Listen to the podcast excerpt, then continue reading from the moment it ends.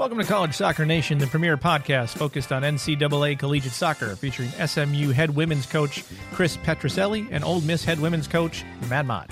You can download and listen to this podcast on your favorite podcast provider. And if you like what you hear, leave a 5-star review and tell your soccer friends. Now let's go to Coach Petricelli and Coach Mott. November 22nd, 2021. This is College Soccer Nation. My name, of course, is Matt Mott. I'm here with Chris Petricelli from SMU, and we are going to do the second edition of Bracket Breakdown. We'll bring in Brian Lee here in a minute. Chris, back at SMU you are. Yes, we are back at SMU. We had a nice little trip to Florida. Everything was great except for the 90 minutes of the game, but it was certainly a good experience for our kids. Yeah, and I think many people would say that during their time when they had the Tallahassee in the NCAA tournament. But certainly a great season for you guys. Really impressive, and you know, really a bounce back year after the you know, disaster, we'll call it, that was COVID for SMU. And what a great job! So congratulations on a fantastic year and a very well deserved trip into the NCAA tournament and you know, great Thank season. You. So. Yeah, I hate it's over, but I do think, you know, everybody's upset except one team at the end. One of the year, team, right? Just one team's happy. Yeah. Yeah. So you might have played that team. Who knows? We'll see in a couple of weeks. But sure. Listen, before we get going, I just want to go back and just, you know, I got some questions about this week from a couple different people, and I think it's important that we just. Clear up real quick, and I won't spend a long time on this, but how teams are decided, because what happens a lot of times with this 32 teams that host, people get caught up in the top 32 RPI teams are going to host, and that's just not the case, right? It's not the case. What happens is the committee meets, and we start putting teams into the tournament, right? So we have to get to 64 teams into the tournament, regardless of automatic qualifier or not. You know, the other question is who should be a higher seed if they're not actually seeded, right? For home team or away team or whatever.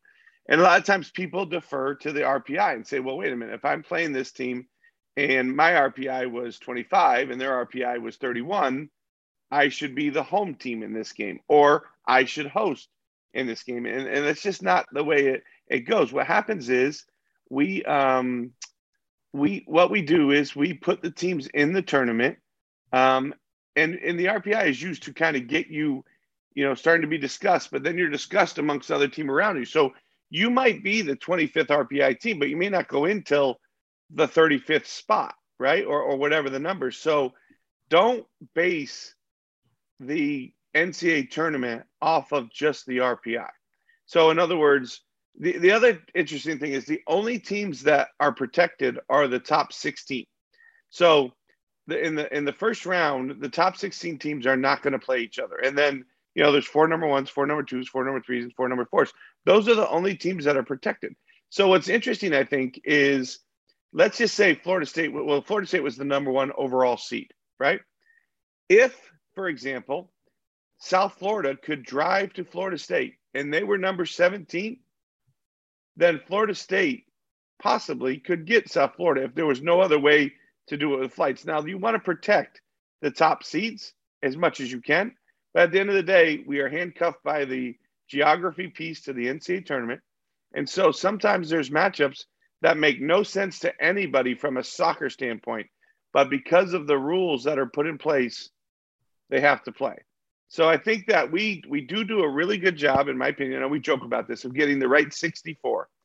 But we don't do a great job of necessarily the matchups because we are handcuffed on minimum amount of flights. Does that make sense? And yes, it absolutely makes sense. I think there are things out there that are confusing a lot of people, right? Yes. RPI would be one, right? Yeah. Rankings would be another. Yes. Right. Yes, those come into play. And then don't forget the part about teams in the same conference not playing. Oh, right. Yep. That's the other piece to it. All right. First 2 rounds, correct? Yes. But now it is. This is something else to be known. It's you cannot play anybody in the first round, and the second round is do everything you can to not, but it's not a definite. So in other words, there and I think as far as I know, since that rule's come in place, they've been able to do it. But that one is not a definite. Right. The second round, they discourage it and do everything they can in the bracket to not allow that to happen. But that is not a requirement. That is a try to. Yeah. And then you have some situations where, you know, some schools may have some things going on or, you know, just decide not to host. Right. Right. We've had that, right. We've had that come up. Absolutely. That came up a few times this year, actually. Yeah. So I do think though, but what people have to understand is just because you're a number one seed doesn't mean you're not necessarily going to get the 17th team, the 18th team, the 19th team. You know, that doesn't protect you. The only thing it protects you from is the top 16. And then the other piece that maybe you should speak on is, you know, the whole Georgetown situation this past weekend where they didn't play both of the games at Georgetown. Right. Right. So they had a light issue, right? So Georgetown doesn't have lights this time of year in that area of the country. It gets dark pretty early. And you had teams coming from the West, two teams coming from the West Coast. So, you know, the only solution to play at Georgetown was to play at like 11 o'clock. That means those teams from the West are playing at 8 a.m. their time, which we don't think is fair. So luckily, George Mason stepped up and hosted one of the games. So Wisconsin and UC Irvine played at George Mason, and then Georgetown and Santa Clara was able to play at Georgetown. So I think going forward, there probably will be something in the rules about lights. I would think that is coming for that second weekend where you have to host four teams and three games. But yeah, that was a tricky one to get through for sure. So, you know, I look at that situation and I think it worked out right. I mean, I don't think those two teams cared whether they played at George Mason or Georgetown. Like that didn't really matter. What I hope happens is the NCAA does come up with some sort of statement about having lights. And people like Georgetown go, well, if we want to host, we need to put in some lights. Yeah, absolutely. You know, and I'm not sure what their restrictions are. And then some places may have some restrictions, but maybe it spurs and helps some programs around the country. Well, I think there's a number of things that's come out of this year that I will bring forward. And I think it's important that people know you only get a 4-year term on this committee. Next year is my last year. And there's part of me that is has been a fantastic experience, but I'm okay with next year being my last year. But I think one of the big things for me, Chris, is the coverage. We have to do a better job with the coverage. You know, one camera, no commentators, no banner to have the time of the score, no replay is to me unacceptable at this day and age. In 2022, you have to have more than one camera. You have to have the ability for replay. You have to have a commentator, at least one, but probably two. And you have to have replay. I mean, come on. You know, some of these productions were just disappointing. I mean, listen, you know, I'm not big on calling people out, but Duke University is a number one seed. That production they put on for the Samford St. John's games was very disappointing. First 20 minutes, you couldn't see it because of the shades and whatever. They had one camera, no time, no score, no relay. They did have a commentator, but I'm not sure he even knew for the first 2 or 3 minutes, he had the teams wrong. Yeah. He had Samford or St. John's. I mean, it just was disappointing. So, you know, I love Robbie, and maybe the other part that was disappointing. As soon as Duke came on, here we go. Great coverage, right? And had everything. So, I don't think that's fair to those teams that are doing that. So I do think hopefully maybe we can put in some standards from a hosting standpoint, but lights and coverage, those things have to be it has to be better for our term. And again, it hurts us, right? Like it hurts our sport when you're talking about volleyball and softball and those things, and you tune in and this kid scores an unbelievable goal, or you know, like there was a goal scored, the goal that Samford scored. was a bomb and no replay. No replay. He saw it one time. It's just really, it was disappointing. Anyway. All right. Well, let me say this just real quick to finish up on that and to draw something out of all of that you just said. The one take I have from all of that is, since next year will be your last year on the committee, it will be the last time we have to hear, we got all the right teams in this year. We got all the right teams in this year. Will be the last time that you say that, correct? No, I think I'll look at the bracket from years to come and think if they got the right teams in or not. I feel like I will be able to determine that based on the teams that are in.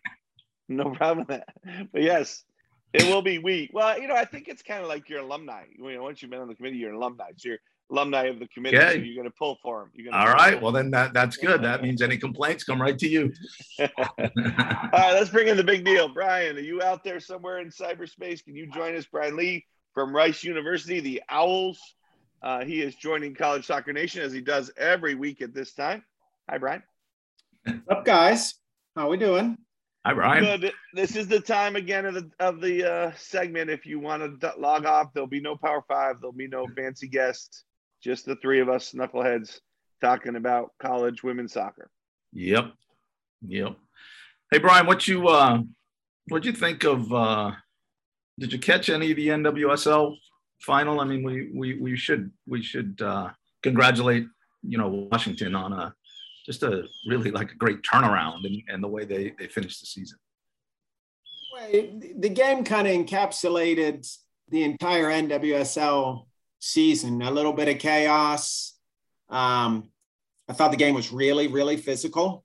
Thought the referee lost a little bit of control here or there. Could have handled it a little better. And in the end, We're on college soccer right now. We got a kid who could have been playing at Washington State, arguably the best player on the field, whipping in the winning assist, Trinity Rodman. That's hard to imagine her playing in this tournament, right? Yeah. It's funny you say. I was going to ask you, Brian, watching the game, who was the best player on the field, and I was hoping you would say that, Trinity Rodgers, because Trinity Rodman. I could not agree more. She was a handful, to say the least. Well, how about the most exciting part to me is, for once, one of our big prodigies seems like she prioritizes soccer and really likes it. She's not trying to be a personality. She's not trying to, extend her brand or find. And she really could. She could. Yeah. Sure. I mean, think about the Rodman, just the name. She's got a lot of things going for her, but she legitimately seems to like soccer, like enjoying playing. She's trying to get better every day. That's super exciting for the future of U.S. soccer. Where are we with her with the national team? I don't believe in at all. In this next camp, I'm not quite sure if she's in this next group going in. I'm not sure. I'm not sure either. And, all of that stuff with their quirky contract stuff and in and out of camps and what you can and how long a trial you get. All that kind of stuff. Timing's got to be right and then, post game in the middle of the night, Rory resigning from Chicago's a bit of a bombshell as well after three straight finals. Yeah. He's had it. I mean, he's done really well. Right. And he was the longest tenured NWSL coach by a mile. And he had great success over his time in Chicago. And he kind of is Chicago. When you think about Chicago, that's who you think of. So, yeah, that was quite surprising. And we talked about this a little bit before we came on the air, but that's 9 of the 10 coaches from the NWSL that are no longer with their teams that were with their teams at the start of the season. So between the start of the season and now, 9 of the 10 have left their teams for obviously a number of different reasons. Some they should have got rid of a long time before.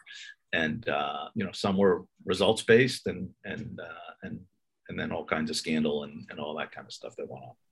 Well, it's a fascinating time in the league because it does seem like it's got a nice foothold economically. We seem to have it's the most stable of our attempts to have a pro league. seemingly. But right now we might be getting undone by, I don't even know what the word is for it. Yeah. Or, you know, outside things off the field and off the ticket counter that you didn't see happening with the other earlier leagues. So survival now is a little more stability in our day-to-day lives than it is financial. Yeah, I think the big key for those franchises is to find coaches and leaders that are stable, you know, and can provide a consistent message and a consistent attitude and consistent behavior, throughout the front office staff, the coaching staff, and in through the team. Yeah, for pro soccer, just a higher level of professionalism. Yeah. Verbalizing. Yeah. All right, Matt, you want to go through these games? Yeah, let's do a little bracket breakdown. And we'll go through we're going to go back through the games that we haven't talked about yet, so the second round games, and then kind of talk into the Sweet 16s, that game that then went into the who's going into Elite Eight from that bracket. Yep. So we'll start at the top. We touched on it just briefly, but Florida State 5, SMU 1, and then Pepperdine 3, NC State 0. There was someone on this podcast last week that talked about Pepperdine, and he's the guy that's a little heavier set than everybody else, but mentioned. Are they still playing? Look pretty good against NC State.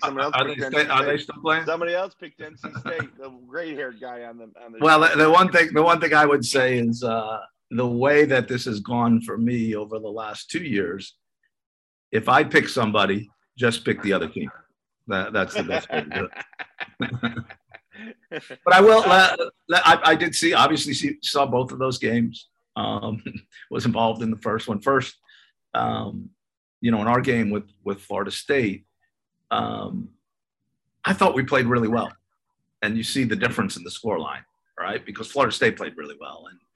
And we couldn't control them. We couldn't stop them. They had too much. They just had too much. And, the quality of the goals were really good. It didn't help that, committed a foul at the top of the box, on the first one and passed them the ball. I think it was on the third one. You can't make those kind of mistakes against them. But I don't even know that would have mattered. The quality of their goals were so good, and they played very well. And I was quite impressed with them. And as we all knew, they're a very, very good team. What about the NC State Pepperdine game, Chris? Pepperdine started a million miles an hour and could have been up 3 or 4-0 5 minutes into the game. Wow. They really had a number of chances early. And then they sat back in a little bit. They got one. They sat back in a little bit. I thought they tired some. But I think their overall quality came through. And they were 3-0 up with – 20 minutes left or something like that. And NC State was missing a couple of players.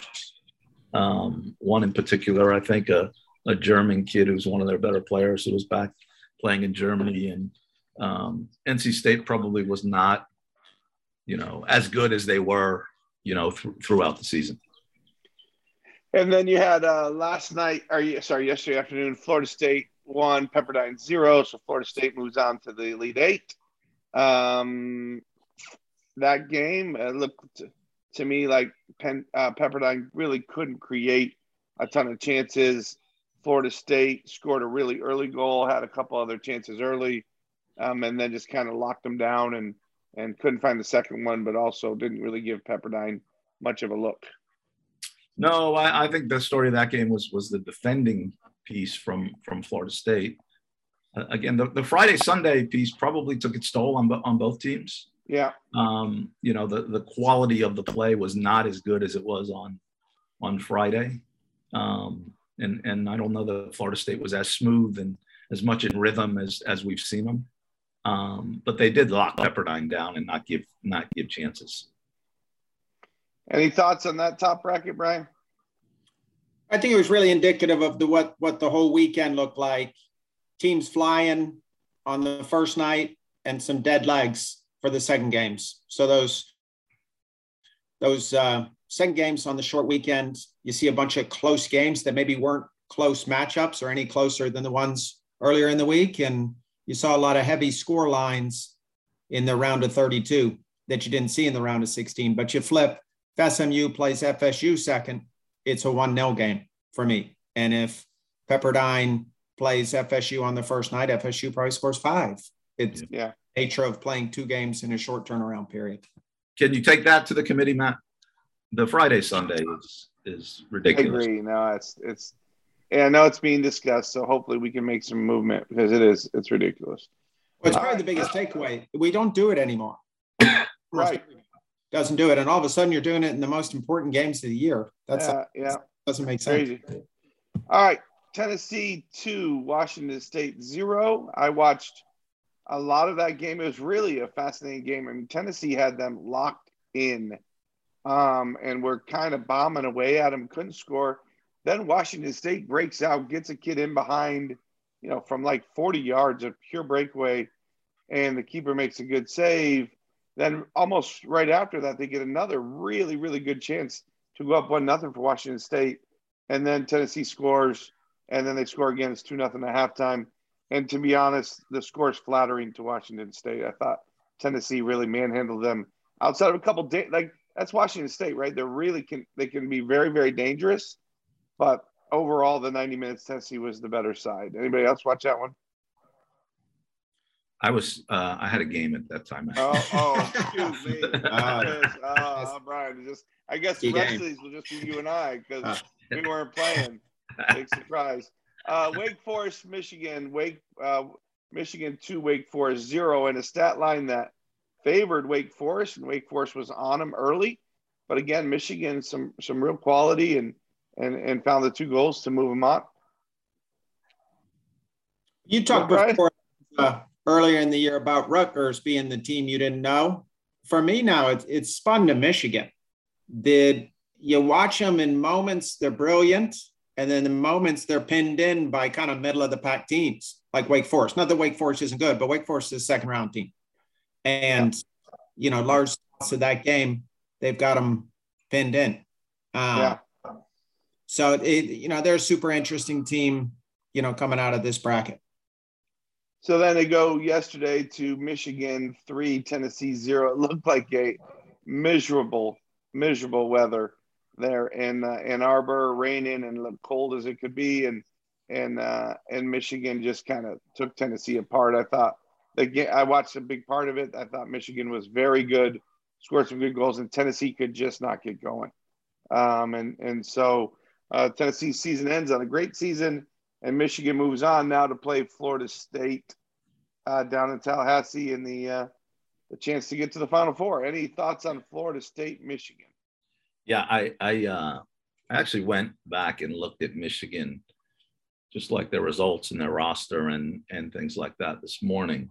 They got some really kind of shaky results throughout the season. Surprising results throughout the season. And there hasn't been consistency. Right? There hasn't been consistency with them. And I look at their roster, and they do have some very good players. I mean, they have, you look at it, and they've got 6 or 7 really, really talented players that could play anywhere.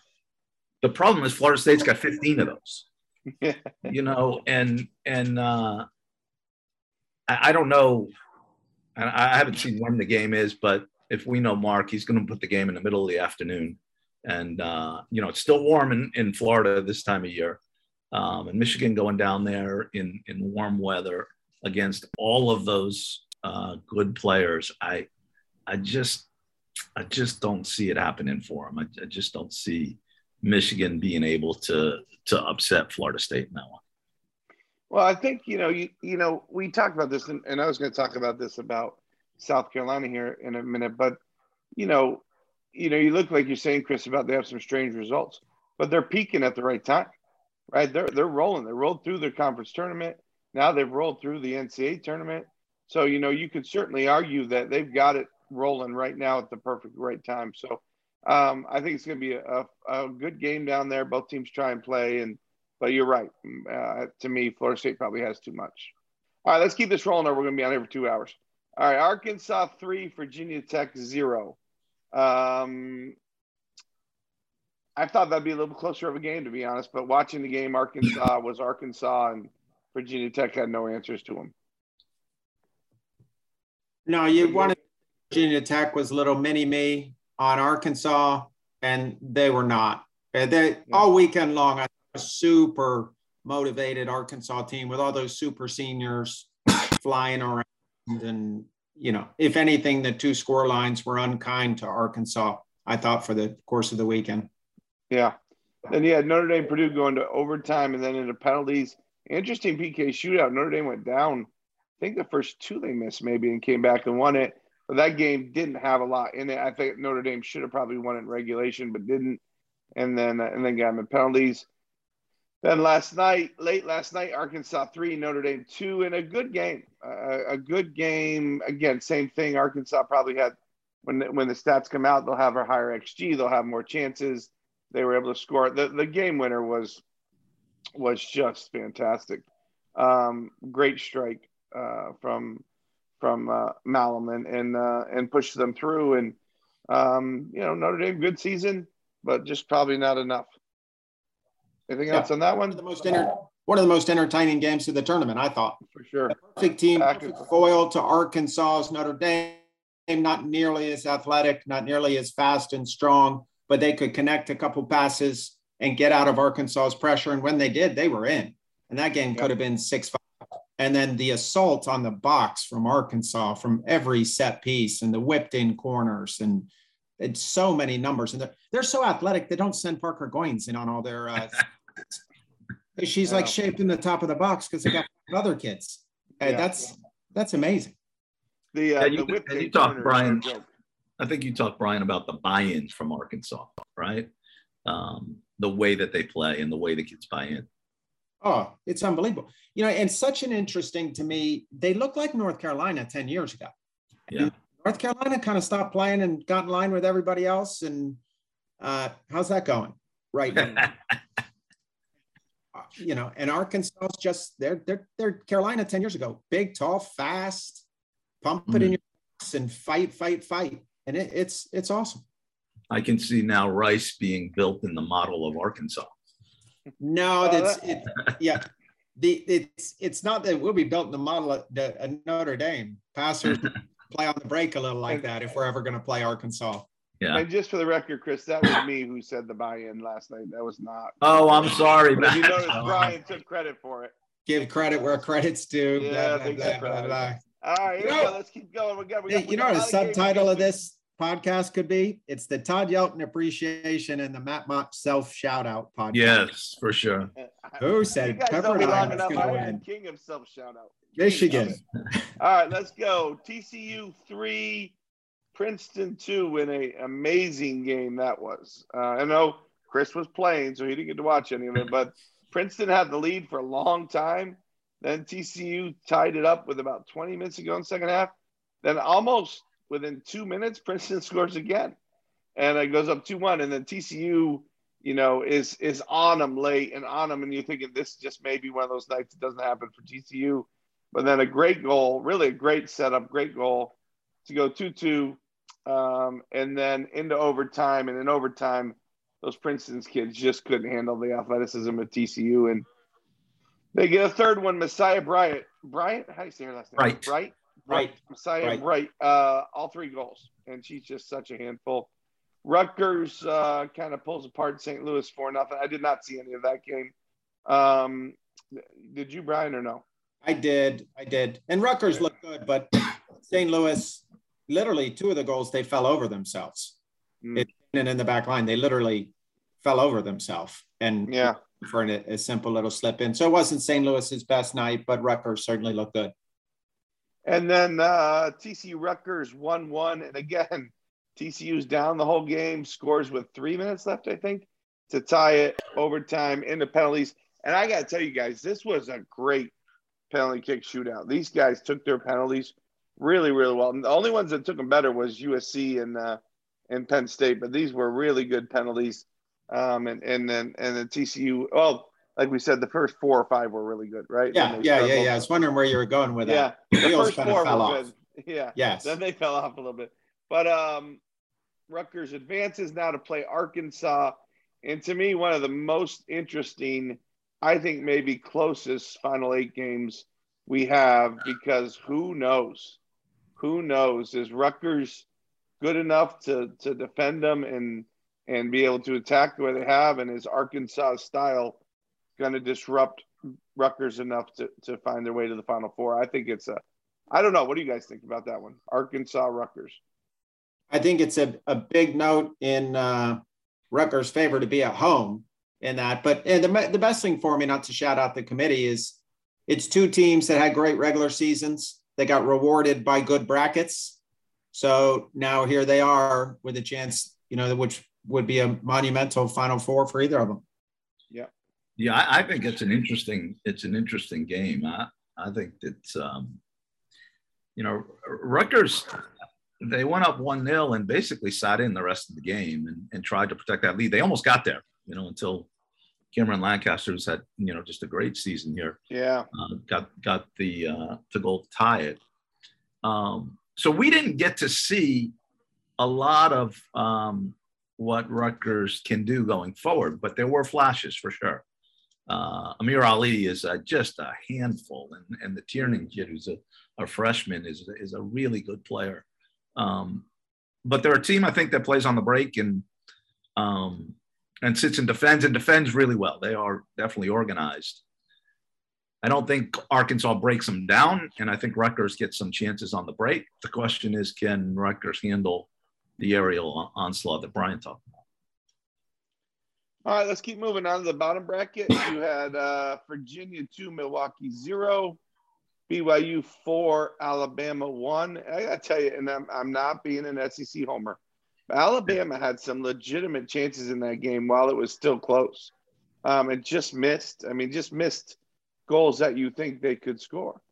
So to me, when I thought, okay, here we go, Virginia, BYU, Virginia's going to roll them. Well, it's going to be like 4-2, right? Virginia's going to score a ton. BYU won't be able to stop them, but BYU will get their goals. And again, I think maybe a little bit of Sunday or second game of the weekend. I guess it was Saturday night. You might have played a part in this, but to me, the upset of the deal is that Virginia's out in the round of 16, who I think was one of the favorites. And BYU is moving on to now play at home, which will be a really hard test coming forward. But discussions on that, BYU, Alabama, Virginia 2, Milwaukee 0, and then BYU with a huge upset, even though they're seeded, over Virginia 1-0. I think the big upset to me was it was deserved. I thought BYU was the best team over the 90 minutes. You know, it wasn't a 80-20 game that happened to get a goal and hang on, you know. Right, smash and grab. Yeah. Yeah, they were the more likely. They had two good chances, middle of the second half, to make it 2-0 or even 3-0 had they finished them both. I thought it was really clinical. Yeah, BYU is such an enigmatic team to me because it's like you said with the Alabama game, they're giving up chances to Alabama. And that is not any slant on Alabama, but they might make the Final Four. And Final Four teams aren't giving up those kind of chances against Alabama in the second. Yeah.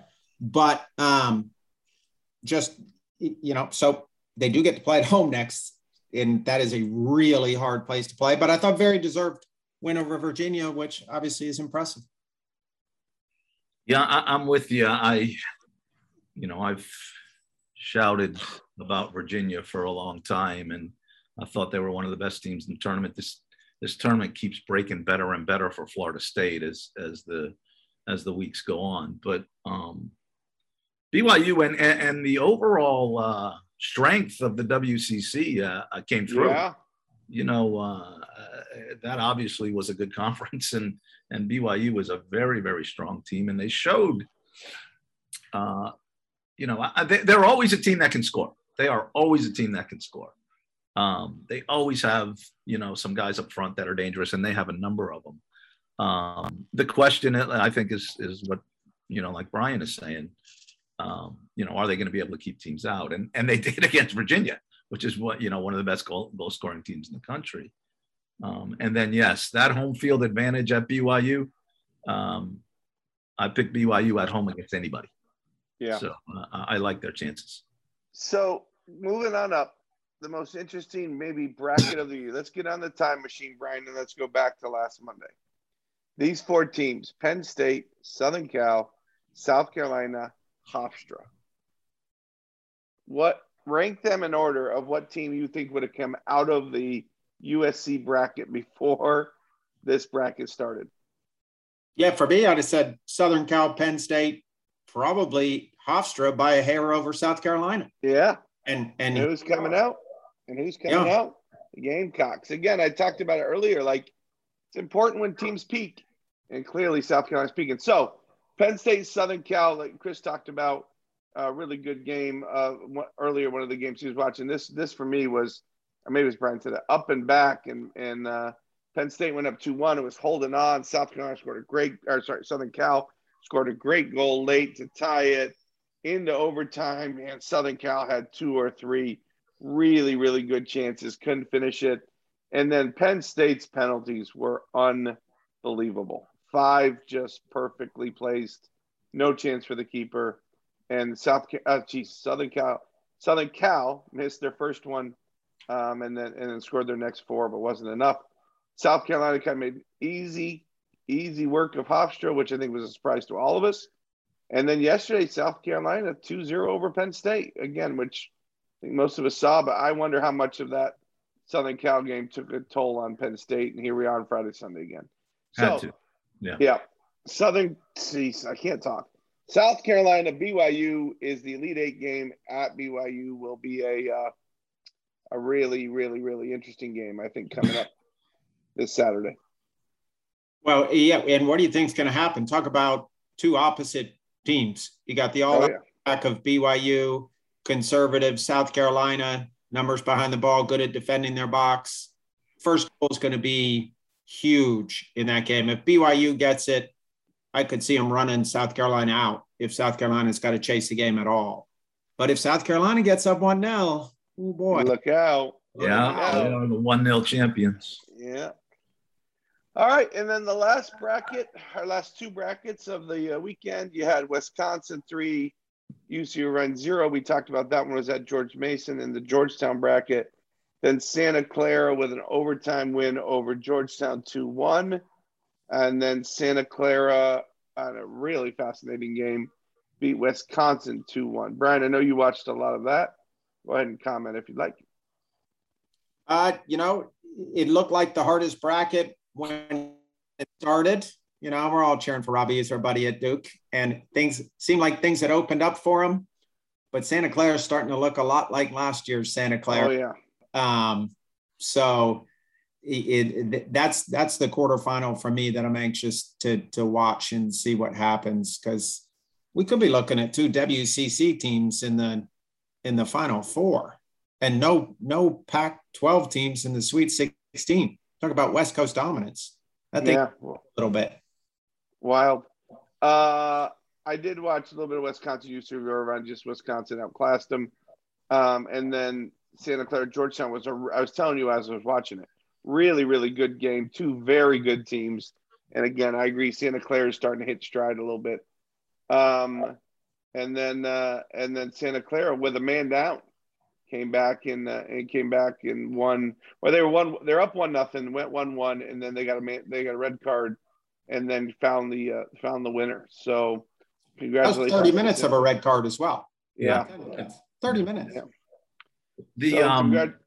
The tournament hardened Santa Clara, right? I mean, the experience that they went through last year is really helping them right now.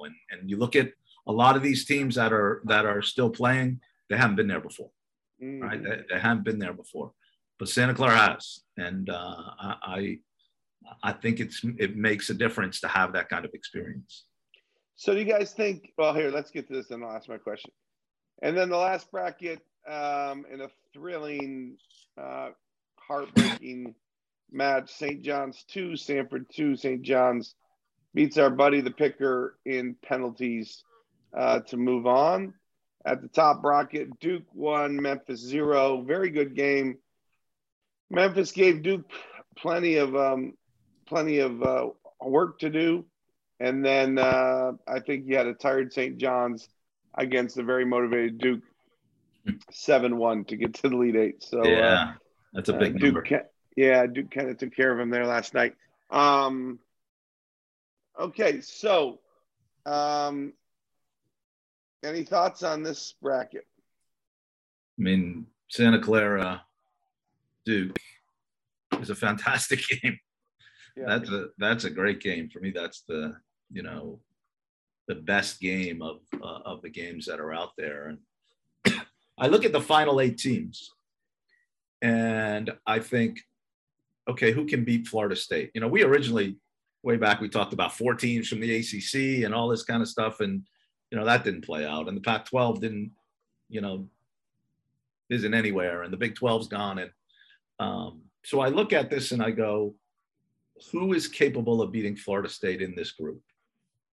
And I think Santa Clara has shown that they are capable. And remember, Duke beat Florida State during the year. It was Florida State missing some players, but those are the only two that I see that could beat Florida State of the remaining eight. I couldn't agree anymore. And they're playing each other. It's only one of them is going to be. Yeah. Four. Yeah. Yeah. No love for BYU. I mean, I think you look at BYU beat Santa Clara earlier on. Santa Clara beat BYU.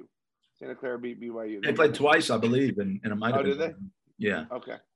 Early on, I think BYU might have won, but no, I don't see BYU. No, I don't see them having a chance against Florida State. If it was at BYU, yeah, maybe, but not at a neutral site in a college cup where, again, the Florida State kids are just so experienced and they've been there. And remember, they lost last year, right? They lost in the final. And there's no more motivated team than the team that got beat in the final the year before, right? And so I don't see it from anybody else. I do think Santa Clara has the quality, and I do think Duke has the quality. Yeah, I agree with that entirely. Florida State's got this awesome combination of incredible individual talent and kids who love soccer and continue to get better when they're there. I think it's a little bit overrated when we look at them as players versus some of these other teams, the players they bring in, because of the development piece. I mean, so many of Florida State's kids weren't All-Americans, and they weren't high-level recruits when they got to Tallahassee. And we all look at them now like, oh, she's the greatest, oh, top 10 pick, top 20 pick. But that's not what they were coming out of high school. So, there's a lot of development going on there. But I think they're too pragmatic for the BYUs, the Arkansas, the Rutgers to catch them on the break. I just don't think that's happening against them. But I do think Duke and Santa Clara, I totally agree, they could beat them. All right, Chris, two questions for you.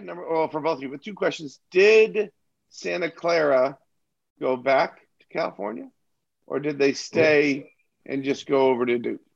And did South Carolina go back to Carolina, or did they stay and go to BYU? Any idea? Like, did you ever have that situation where Thanksgiving break and you just stayed, or if you had to go cross country again, you just stayed wherever you were? Because I know a few years ago, Washington State did that. They played at Carolina, and then their quarterfinal was at South Carolina. They just stayed on the East Coast. Any thoughts to that, or any opinions? So Santa Clara was at – where did they play? Georgetown. Oof. I think they probably go home. But – you could make an argument for them staying for sure, especially this week, no classes, that kind of stuff. What was the other one? South Carolina was out at L.A., and they're going to BYU. Yeah, that's the same kind of deal. Mm-hmm. But again, these days with the charters and all of that, those guys probably home Sunday night, so. I would think that they went home, but you certainly could make an argument of it. It's a hard choice as a coach, isn't it? Right? I mean, you go, okay, well, less travel is better for us for sure. Mm-hmm. But is a whole week or now a week and a half on the road, is that a good thing? That's a tough choice. Well, the BYU trips got altitude in the mix as well. So, yeah, probably getting out there a week early would be quite handy for South Carolina. Yeah, you do have altitude, right? I mean, altitude is an issue. Yeah. Yeah. All right. Let's pick them, boys. Let's pick the Final Four. All right. Pick the Final Four. Let's go for it. Well, Florida State, Michigan. Anybody have Michigan? Not me. I'll take Florida State. All right. Let's go with Arkansas, Rutgers. Chris, your pick. I'm going to go Arkansas. Ooh. Brian? Home field advantage is too much. I'll take Rutgers. I'm going to take Arkansas. I think Rutgers hasn't seen anything like this coming to town. And five really good super seniors that are going to get this team to the next step, I think. All right. South Carolina, BYU, at BYU. BYU. It pains me to do it, but I'm going to take BYU as well. Just if it's not like you said, if it's not a BYU, probably a closer game. But God, it's going to be every, if BYU's smart right now, they're figuring out a way to put in more bleachers to sell more tickets because that place is going to be crazy. All right, and then Duke, Santa Clara at Duke. I don't know. that one's really hard. I guess I'll take Duke at home, I guess, but for me that's a 50-50. I'll take Duke. I do think travel's a big part of this. We're getting toward the tail end of the tournament, and there's a lot of heavy travel for the away teams in this set of games. I'm going to take Duke. Yeah, I'm all in on Duke. I think Duke's got enough quality. I think, Santa Clara, it's hard to pick against them, but I'll take Duke. Yeah. All right. Well, we will reconvene next Monday. Anything else? Any other topics we want to discuss? Yeah, what's everybody doing for Thanksgiving? Oh, Brian? Thanksgiving morning, I'm flying out with my daughter to Minnesota for an indoor tennis tournament. Good thing it's indoor. It is indoor, yes.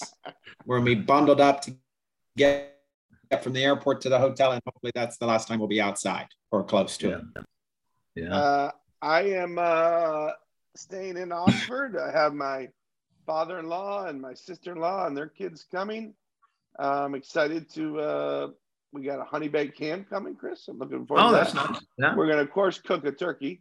Of course. And giddy up. Giddy up. Let's go. Regular Thanksgiving dinner. All right. We are heading to New Orleans. Oh. All the kids are meeting in New Orleans. Very fun. With Zach and Gabby. The Saints play Thursday night. So when you turn on the Saints game Thursday night, see if you can find me as one of 80,000 people in the stands. We usually sit right behind in the end zone, so maybe that'll help a little bit. Okay. Yeah. What? But and maybe the white hair sticks out too, so maybe you have a chance. Timeout. But yeah. Why don't you wear a college soccer? Get a College Soccer Nation sign. Hey, send it up like a big sign. Get Andrew to hold it. Take it up. Tune in collegesoccernation.com. Let's go, Chris. Come on. Get yourself on TV. All right, we'll work on that. We'll work on that. But anyway, we're going to be there. And actually, Thanksgiving dinner will be Friday because obviously, Zach's gone all day Thursday.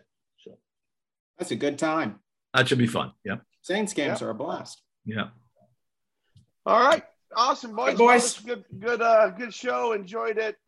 We will be back next Monday to break down the Elite Eight games and then look forward to a preview of the Final Four. I do think I'll throw this out there and then we'll discuss it next week more. But if BYU does win, does get interesting with them not playing on Sundays and when that final is going to be if they make it to the final.